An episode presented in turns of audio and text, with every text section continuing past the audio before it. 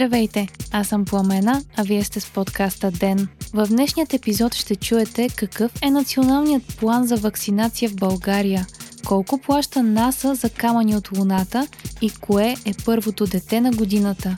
Петък, декември, четвърти ден. Националният план за вакцинирането срещу COVID-19 бе одобрен днес и представен от министърът на здравеопазването Костадин Ангелов – Имунизацията ще е доброволна и безплатна, като преди да бъдат вакцинирани, хората ще подписват декларация за информирано съгласие. Планът ще има пет фази, в които са разпределени различни групи от населението. Имунизацията ще започне с медицинските лица, които имат желание да бъдат вакцинирани. По информация на плана става въпрос за 243 600 души. Във втората фаза ще имат възможност да се иммунизират работещите в социалните институции, педагозите и персоналът на фермите за отглеждане на норки. В третата фаза са включени служителите, участващи в поддържането на функционирането на основни за обществения живот дейности. Например, работещи в ВИК сектора, службите за сигурност, доставящите ток и хранителни стоки. В четвъртата фаза са хората над 65 годишна възраст и хората с хронични заболявания. В тази група са включени 1 милион и 800 хиляди души. В петата фаза са уязвими групи от населението поради високият епидемиологичен риск от инфектиране, свързан с условията и начина им на живот. В плана са включени 7 ваксини, като България участва в споразуменията за 4 от тях, а за две се очаква разрешение от Европейската агенция по лекарствата до края на тази година. Това са ваксината на Pfizer и BioNTech, като решението за техният продукт би трябвало да стане ясно до 29 декември. Първите дози от тази вакцина ще са 200 милиона броя за Европейският съюз. От тях 125 хиляди ще са за България. Втората вакцина, която би трябвало да получи одобрение от Европейската агенция по лекарствата до януари месец до година е на Модерна. От нея се очакват 80 милиона дози за Европейският съюз. Новорегистрираните случаи на COVID-19 у нас са 3280 при малко над 9000 PCR теста. И така положителните проби са 36% от направените, което е леко понижение в сравнение с предишните дни. Починали са 156 души, 523 са в интензивни отделения, а излекуваните са близо 2000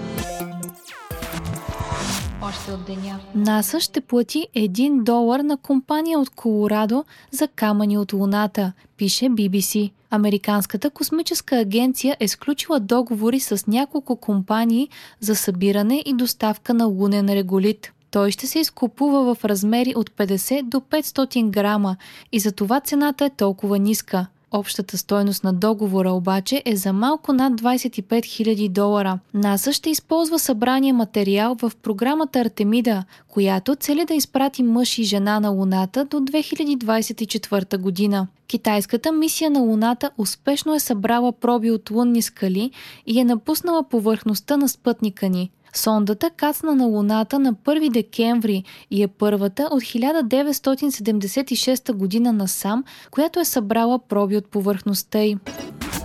28 домове за психично болни у нас ще бъдат закрити след сигнал от Комитета за предотвратяване на изтезанията към съвета на Европа, съобщава BTV. Прокуратурата е започнала проверки след като комитетът е констатирал, че пациенти са били връзвани с метални вериги, бити с пръчки, а в домовете не достига персонал. Очаква се Социалното министерство да изготви план за закриване на домовете, като всички 28 от тях трябва да бъдат закрити в следващите 6 години.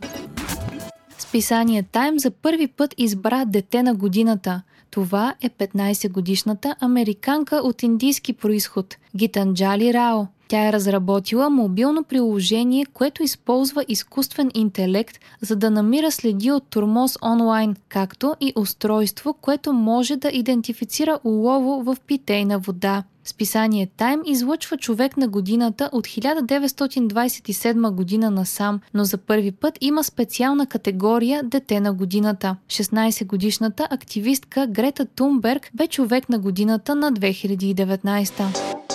Вие слушахте подкаста Ден, част от мрежата на Говори Интернет.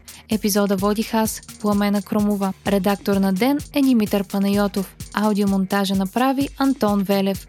Ден е независима медия, която разчита на вас, слушателите си. Ако искате да ни подкрепите, можете да го направите, ставайки наш патрон в patreon.com. Говори интернет, избирайки опцията Денник. Срещу 5 долара на месец ни помагате да станем по-добри и получавате достъп до нас и цялата общност на Говори Интернет в Дискорд. Не изпускайте епизод на ден, абонирайте се в Spotify, Apple iTunes или някое от другите подкаст приложения, които използвате.